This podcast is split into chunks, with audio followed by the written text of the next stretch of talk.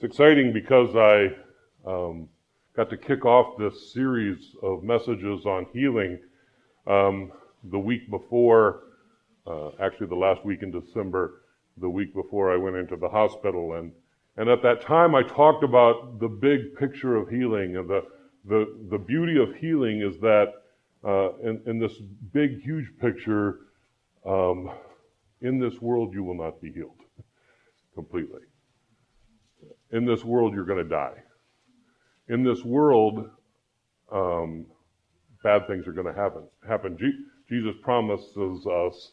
I think one of the most beautiful promises that He offers us is the promise that He says, "In this world you will have trouble." I, I think that's a beautiful promise. If He had not promised me that, wow. I, I would think him mean. I would think him deluded. I would think him not in touch with who I am. But when he says, in this world you will have trouble, I go, yes, we do. Look around. And then I get to say the other half of what he says, which is, but fear not, I've overcome this world. Right? So, so while we suffer in this world, he overcomes the world. And in the end, he draws us inexorably to himself. He draws us to himself and, and he makes us whole finally when we offer him our lives. Tonight we're going to look at um, the the healing of Jairus' daughter, the raising of uh, from the dead of Jairus' daughter, and we're going to talk about that. And and it's really interesting because I missed quite a few sermons um, and I tried to listen to them. Honest, I did, but I was a kind of in a drug-induced fog, and I kept falling asleep. Not because Eric is boring, although he can be. Um, and you can please tell him I said that. Um, um, no, I, I, I couldn't listen to them and, and complete a thought half the time. And, and so this week I, I just listened to them all in sequence. And and then I listened to them again yesterday and today, um, one after another. And, and there's this beautiful repeated themes, and, and you're going to hear some of those themes again tonight because I, and I think that's gorgeous. So my challenge to you would be to go back, listen to all the sermons in a sequence. It'll take you like four hours. Um, so when you have four hours to spare, or just make four hours to spare, um, sit down and do that. It's kind of a fascinating thing to hear. Tonight we're going to look at Mark 5, um, verses 21 to 24, and then verses 35 to 43. Now there's a story between the two parts of the story of Jairus. It's a really important story, and Eric's going to talk about it next week, but I want to, uh, I, am not going to read it tonight, but I'm just going to tell you now um, that, that between the two parts of the story, um, Jesus gets sidetracked by a woman who has uh, an issue with bleeding, menstrual or some sort of bleeding that causes her to be unclean. And she reaches out in the midst of a crowd and touches Jesus, and Jesus gets diverted from Jairus's um, issues and and so forth. So so know that there's a story in between, and that story really impacts this story. Um, and so you'll kind of have to put this week's message and next week's message together and figure it out. So let me read Mark 5, 21 through 24. And when Jesus had crossed again in the boat to the other side, a great crowd gathered about him, and he was beside the sea. Then came one of the rulers of the synagogue, Jairus by name, and seeing him, he fell at his feet and implored him earnestly, saying, My little daughter is at the point of death. Come and lay your hands on her, so that she may be made well and live and he, meaning Jesus, went with him.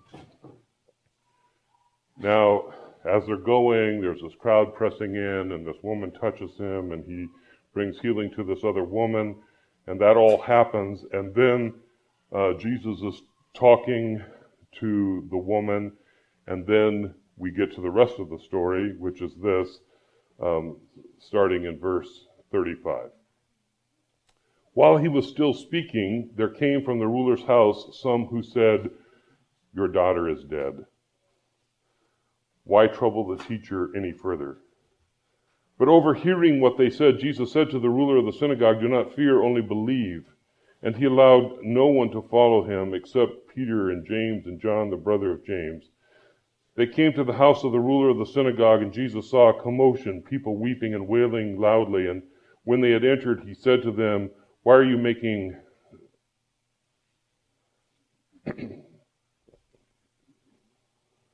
Why are you making a commotion and weeping? The child is not dead, but sleeping. And they laughed at him. But he put them all outside and took the child's father and mother and those who were with him and went in where the child was. Taking her by the hand, he said to her, Talitha cumi, which means, Little girl, I say to you, arise. And immediately the girl got up and began walking, for she was 12 years of age. And they were immediately overcome with amazement, and he strictly charged them that no one should know this, and told them to give her something to eat.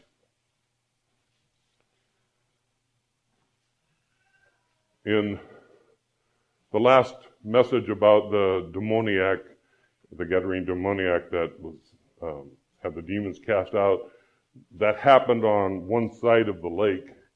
And when it happened on that side of the lake, um, Jesus was asked to leave the region of the Decapolis, the, the 10 Greek cities. So he's now gets back in the boat and he just heads back. He doesn't stay there. I, I love that Jesus just walks away. Like he, he doesn't walk away without the impact of the good news of what he's done happening, right? He leaves behind the demon possessed man who's had the demon cast out. And that demon possessed man becomes like this whole missional agency for the, all the Greek cities on the other side of the lake. So it's not like Jesus has abandoned that part of the world, but now he comes back and he comes out to the to back to the side of the lake where Capernaum is, where his people are, where people who like him are, and people um, are flocking to him. I think that's a cool contrast. At, at one point, at one side of the lake, there is the resistance of power and resistance of Jesus' authority. And on the other side of the lake, they're gathering around the power and they're gathering, they're clamoring for the authority. And I, I always think that's fascinating because that's how we kind of respond to power, right? We either gravitate towards it or we resist it and push it away. That's kind of how we deal with power. Jesus has been showing his power, his mighty power. He has cured leprosy. Um, he has cast out demons. Now he's showing us he has power over life itself, over death. It's, it's what the signs of the kingdom of God coming were, right?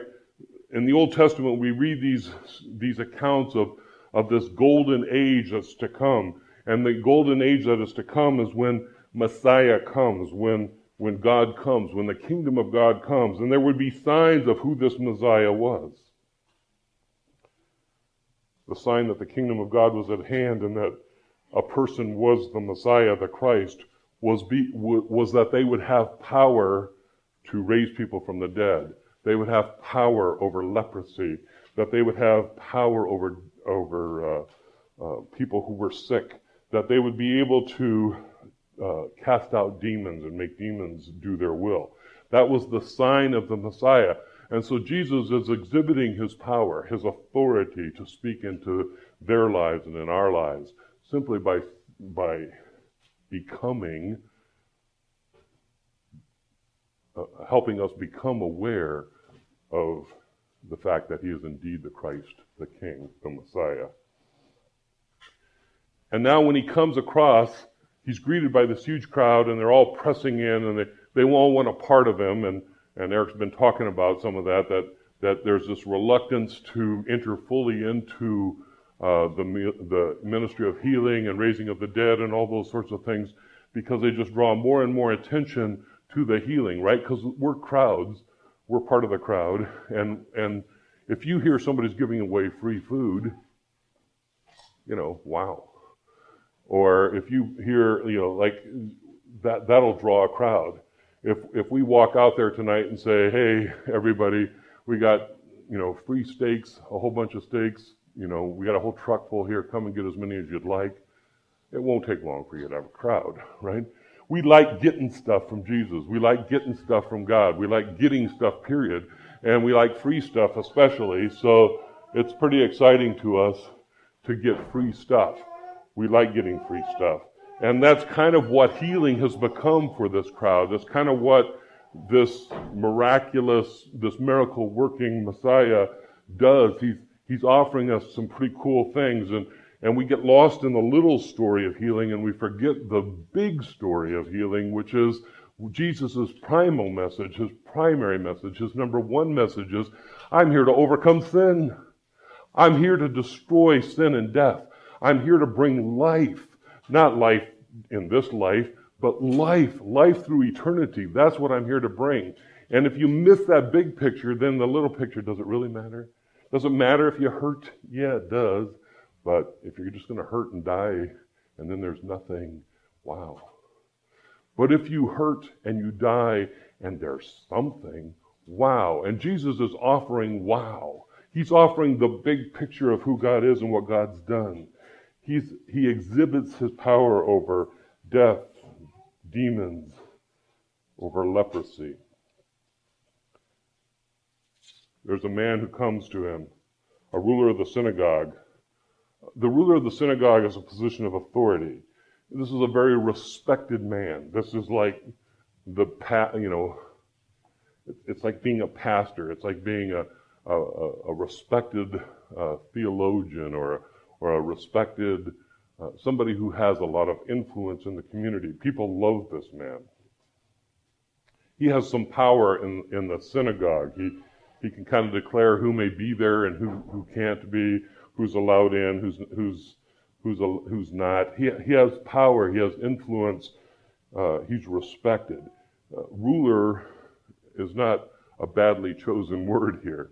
He's, he's, he's like a mini king. Like if he says you should do something, you should probably do it. And this man comes, and with all his positional authority, right, which is what we often look to for authority, we look at positional authority. We don't look at, at authority as vested in what in who people are or what they do, but we look at their status. He's wearing the status symbols of being the ruler of the synagogue. He has positional authority, and he's and because of that position, he's respected. And this man comes and he bows before Jesus. That's a huge thing. Jesus is a traveling rabbi. He may have taught in that synagogue. He may have uh, on you know on Saturdays when he happened to be in the area, he may have gone in and worshiped with them. He may have gone in and been asked to speak and teach. This is a man that he's familiar with. This is a man to whom a traveling itinerant rabbi would bow respectfully. And instead, it's turned upside down. He comes and he bows himself. Folks, when we talk about healing, we're going to, you're not going to recognize the beauty of healing and the realities of healing until such time as you are able to humble yourself. Humble yourself between, be, before real power and real authority, the power and authority that comes through Jesus Christ. If you can't do that, then it's really hard. Now, it doesn't mean that Jesus won't offer you healing. It doesn't mean that in His grace He won't give you good things. I'm not saying that. I'm saying to be truly healed in this world and in this life, we have got to humble ourselves. We have to bow down. We have to say we are less than and Jesus is more. Uh, we live in a culture, folks, and I'm as much a part of it as where we, we pride ourselves in being able to do things and be somebody and and and and you know we it's we're so individualized in in how we think we're right and and submission to real power and submission to real authority is like the most difficult thing that we do. It flies in the face of what we really would like to do, which is kind of be our own little mini God and kind of take our own little, take charge of our world. And, and, and the invitation from this passage is that we need to be like Jairus. Jairus is at his wit's end. He says, My daughter is dying. He doesn't care anymore. He doesn't care about protocols. He doesn't care about positional authority. My daughter is dying, and I'll do anything. You ever get to that point in your request for healing? I, will just do anything. My dad suffered from emphysema, and and uh, and he he would have such a hard time breathing. He, he couldn't get any air. Well, actually, he couldn't get the poisons out. You could get air in, you can't get the poisons out, and so you're slowly over years and years suffocating to death. For you guys who think that smoking is cool, please don't. Please don't. If you can get rid of it, get rid of it. If you can stop doing it, stop doing it. I watched my dad die for years. I would hate to ever see that again. Don't do it. Don't take the first one. Don't take the second one. Just don't do it. It's not worth it. Trust me. My dad had emphysema and he couldn't breathe. He couldn't get the air, the poison out. He just couldn't do it. And he said, um, you know, I got to get help. And he heard about some doctor down in Mexico who was curing people of emphysema. And so he said, we're going to do that. And we got, they, they had a little caravan with some friends and they all went down and it was way down south, deep into Mexico. And they went and they found this miracle working doctor and he gave them some miracle drug and, and he came back and, and he started taking the drug and man, he could breathe and he was feeling great and he thought he was healed and his hair started growing and he started getting a horrible temper and he started all this horrible other stuff because it was steroids, massive amounts of steroids, and all he was doing was treating some symptoms and wasn't healed at all. And then had the additional problem of having to come back off, down off the steroids. Um, it was a horrible. You know, he was casting about for anything. When you get miserable enough, you cast about for anything, and that's where this man is. That's where this ruler is. I'll, I'll do anything, whatever it takes. Some of you spend way too much time on the internet finding magic cures. Sorry. Um, looking for the magic. There's going to be out there somewhere. Healing comes through Jesus and Jesus Christ alone. It doesn't come, you know, uh, much as I love Dr. Norton and I love what he did, he did not heal me. He doesn't have that power. Everything that he does is, is controlled by the King of Kings, the God of gods, the Lord of lords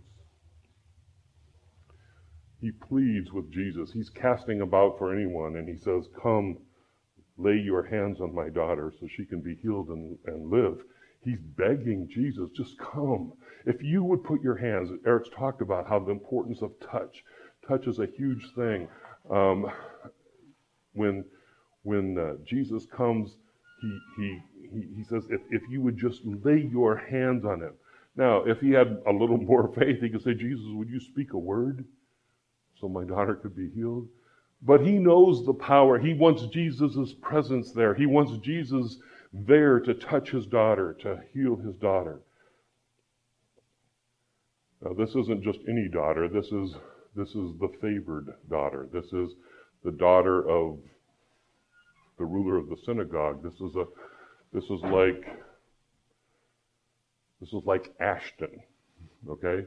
I, I was going to ask Ashton if I could talk to her a little bit about, you know, what it would be like if she was sick, and then I was going to have Eric kind of think, yeah, as a father, go, yeah, this would be horrible. I was going to kind of use that as an illustration. So I asked, where's Ashton tonight? She's homesick, okay? So let's pray that she gets better quickly. But, but imagine that Ashton is suddenly deathly ill and dying, and, and Eric is crying out for his daughter this whole community is touched, right? It's not just like, oh, that's some somebody died off in some other state. This is this is an intimate gathering. A synagogue is an intimate gathering of families and, and people who love each other. And, and so it's a big deal. It says, Come, lay your hands on my daughter so she can be healed and live. And it says in the passage, Jesus says, it just says that, and he went with them. he, and he went with him. That kind of loses the urgency in which Jesus says that. He's basically saying, okay, let's go, let's go, let's go.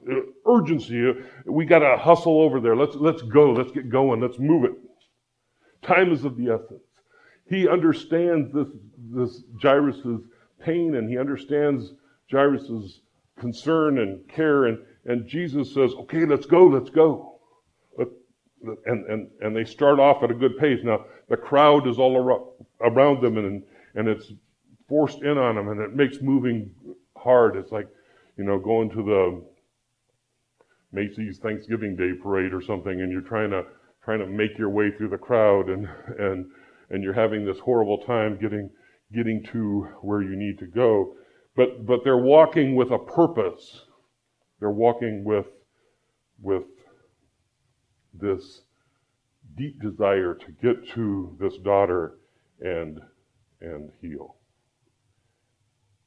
And, and then this woman touches Jesus and takes Jesus' time, distracts Jesus from his mission to go be with Jairus' daughter at, at the behest of Jairus.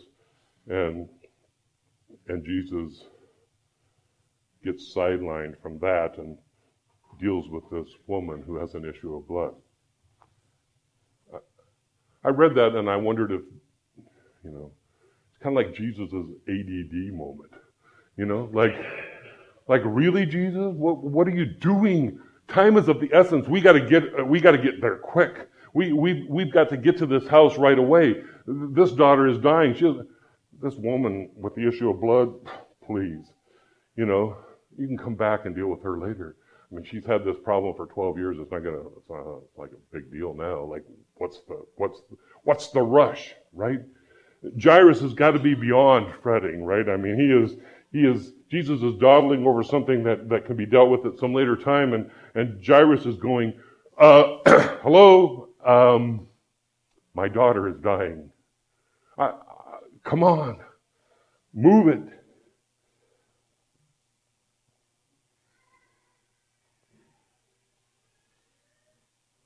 I want to talk about trusting God.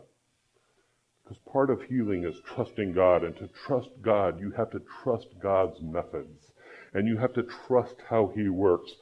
Trusting God means that you have to allow Him to prioritize things.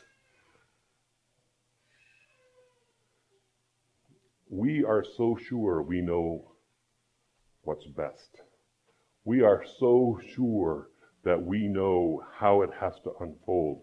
We're so sure that we know what God has to do and when He has to do it. Do you do that?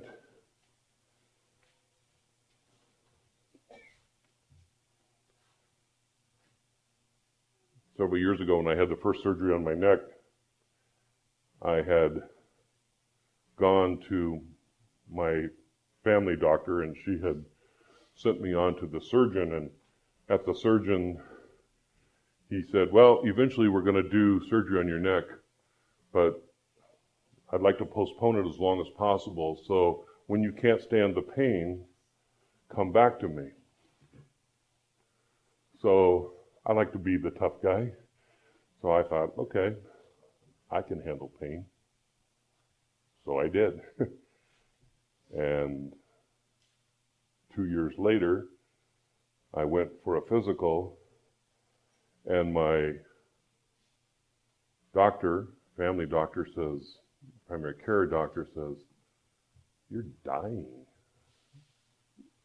This pain is killing you you're walking around half dead. You need to have this surgery done. So I said, Oh, okay, I'll call the surgeon. And she said, No. And she picked up the phone in the little examining room and said, Get this man in now. He needs to have surgery immediately. And it unfolded. It's kind of nice this time talking to Dr. Norton. He said, Hey, if you say it's time, that means it's way past time. And so uh, he had the surgery what happens is that we don't have priority. We don't have our priorities straight even when we're sure. I was sure my priorities were straight. Do this as long as you can handle it. That wasn't the priority. Jesus has different priorities. He does what he's going to do. He does it when he's going to do it. He does it in his time. God heals in his time. He does what he wants to do. God is in heaven, Psalms says. God is in heaven. He does what pleases him. But what pleases him is always to bring life. It is always to bring healing. It is always to bring light. It is always to bring you into the presence of God. That's what pleases him. As you walk around in your own ministry of offering healing to people and praying over people, um, it's interesting to prioritize your ministry, right? We all make our to do lists, and then we do the, the number one thing, right? Like somebody comes to me and says, you know, um, Rod, I'd really like to meet with you. I've been having some trouble with with my marriage and then somebody else comes to me and says, "Hey, uh, you know, my wife just got hit by a truck. Could you come and talk to me?" I have a priority. You know, your marriage, eh, you know, you're not going to get divorced divorced by Thursday, but this other person needs my undivided attention right now. And there's some reality to that, right? There's some there's some truism in that. But God most often invites us to do what's in front of us. He most often invites us to do the ministry that's right there in front of us. It's not some ministry out there, it's not some ministry that we have to think about or so, that we have to go take care of somebody out there at some other point. No, it's the one that's right here in your presence, right here in your space, right here now in front of you. That's the person that God's calling you to deal with. Jesus has something that I think we often lack, which is he has complete trust in the goodness of his Father. He knows that irrespective of what happens to Jairus' daughter, whether she lives or dies, everything about her is in God's hands, the Father's hands. And he knows that he can deal with this issue and then go deal with this daughter, irrespective of where she's at. It doesn't require her, it doesn't require him to do things in a particular order.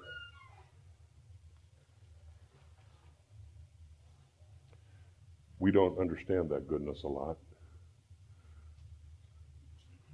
We get all worked up because our child doesn't know Jesus or because our friend doesn't come to Christ or and, and we think it's on us. We got to fix the problem. We got to solve it. We, we got to be the one who offers the healing. We're, we're the one who's responsible. We forget who's in charge. We forget who the God of the universe is. We forget who's the powerful one, who has authority. I don't have authority. I don't have power. Anything that I have is because Christ's love, God's grace, God's goodness flows through me to his people. Trust God. Trust God with the people in your life. Trust God with the pain in your life, the suffering, the struggles. Trust God with it. He'll do what he's going to do when he's going to do it. It doesn't mean you shouldn't plead. Doesn't mean you shouldn't ask. Nowhere does Jesus rebuke Jairus for, for saying, you know, please come, please come. Ask.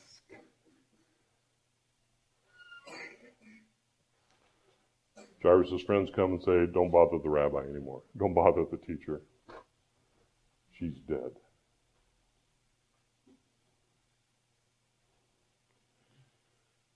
Can you imagine what that's like?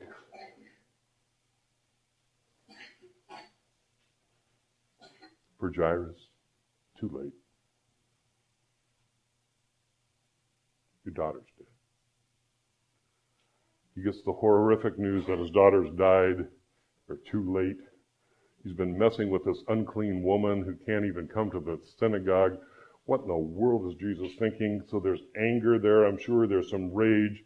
There's grief beyond imagination. There's pain. There's, there's, poor Jairus. And his buddies are saying, eh, don't bother him. Too late.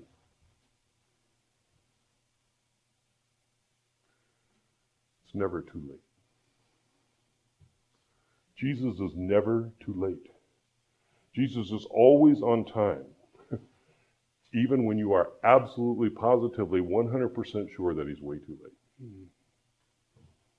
Because Jesus holds all power, all power and all authority is given to him. All of it. Not some of it, not sort of some of it, not some of it in certain circumstances, in certain situations. All power and authority is given to Christ.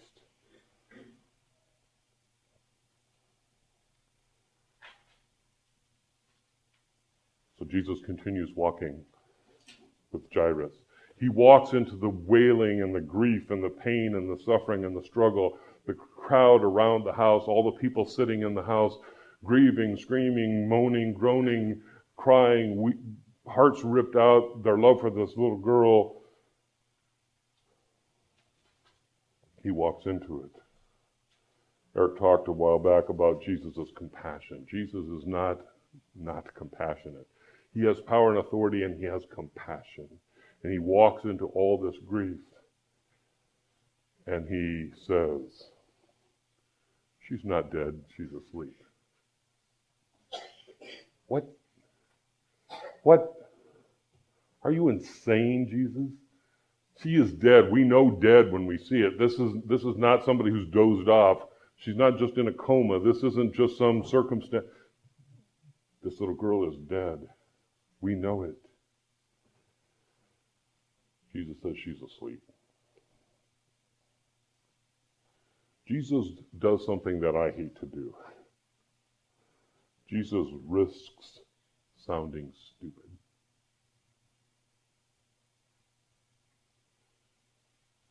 How about you? You're afraid you're going to get mocked. You're afraid you're going to get made fun of if you stand up. If you say, be healed to someone, are you afraid that that didn't work? People are going to laugh at me. People are going to make fun of me. Because they did. they mocked Jesus. Are you kidding?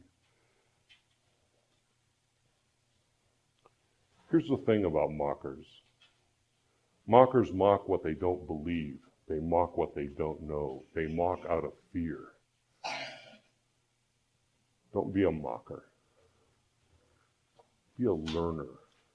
Be a watcher. Be an observer. Listen. Don't mock. Jesus takes that risk. My invitation to you as you pray for people and as you ask God to heal people is to take the risk. To take the risk of appearing stupid, to, to take the risk of, of it not working out like you imagined, to take the risk. Most of the beautiful things that have happened in my life are because I took a risk. Because I dared to do something, even when everybody told me it couldn't be done. everybody told, tells you it's stupid. If it's God's will and if it's God's call, trust Him. Jesus kicks all the mockers out. They don't deserve to be in the room. Kicks all the doubters, all the unbelievers out. It's mom and dad, Jesus, a couple of his closest disciples. And he says to the little girl, and this is beautiful these are beautiful words that we don't catch them so much, but it's it's like it's his own little daughter, and he says, Hey sweetie, get up. Come on, sweetie, get up. Not saying it like, get up. I say it in the name of God. He's like, sweetheart, get up. And she does. She's 12 years old and she's experienced healing. She's experienced the being raised from the dead. And then Jesus leaves two instructions. He says, Don't talk about it. I don't know how you do not do that, right? She was dead, now she's not dead. I don't know how they avoided not talking about it, but they did get that instruction don't talk about it. And then he said, Get her some food. She's hungry. She's been out for a long time. She needs food. It's two things, right? She needs sustenance. It's give give her some food. Like she has to have it, right? You gotta you gotta eat. And then there's this other cool part of it, which is which is the fact that you can eat means you're no longer sick, right?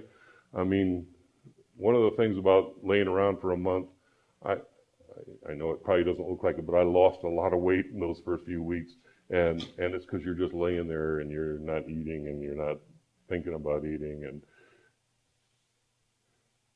and one of the signs of health is that your appetite returns, right? And and so it's it's a sign that you can take in sustenance that that she really is healed. It's not some imaginary thing. It's not some temporary thing. This is a real healing. And then finally, it's, a, it's an opportunity for her uh, to be served. Often, when we do our ministry, and often when we invite people into healing, and often, no matter what area of healing in their life, when we do that, um, we forget that we have a continuing obligation. A continuing obligation of love. Not an obligation uh, demanded, not an obligation required, but an obligation of love to have compassion, to walk with those people who have been healed, those people who are now coming to grips with, wow, I was laying down dead. I've been suffering for some period of time. I, I, I died, and now I got to get my brain around this. And I'm 12. I don't understand how all this works. Getting her some food is, is a sign to her parents and to and and for them to pass on to the to the help in the house that there's an opportunity now created to serve.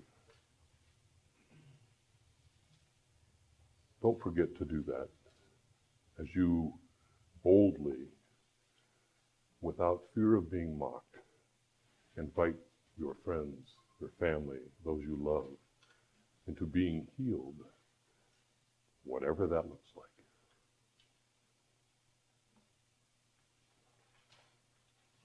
Let's pray.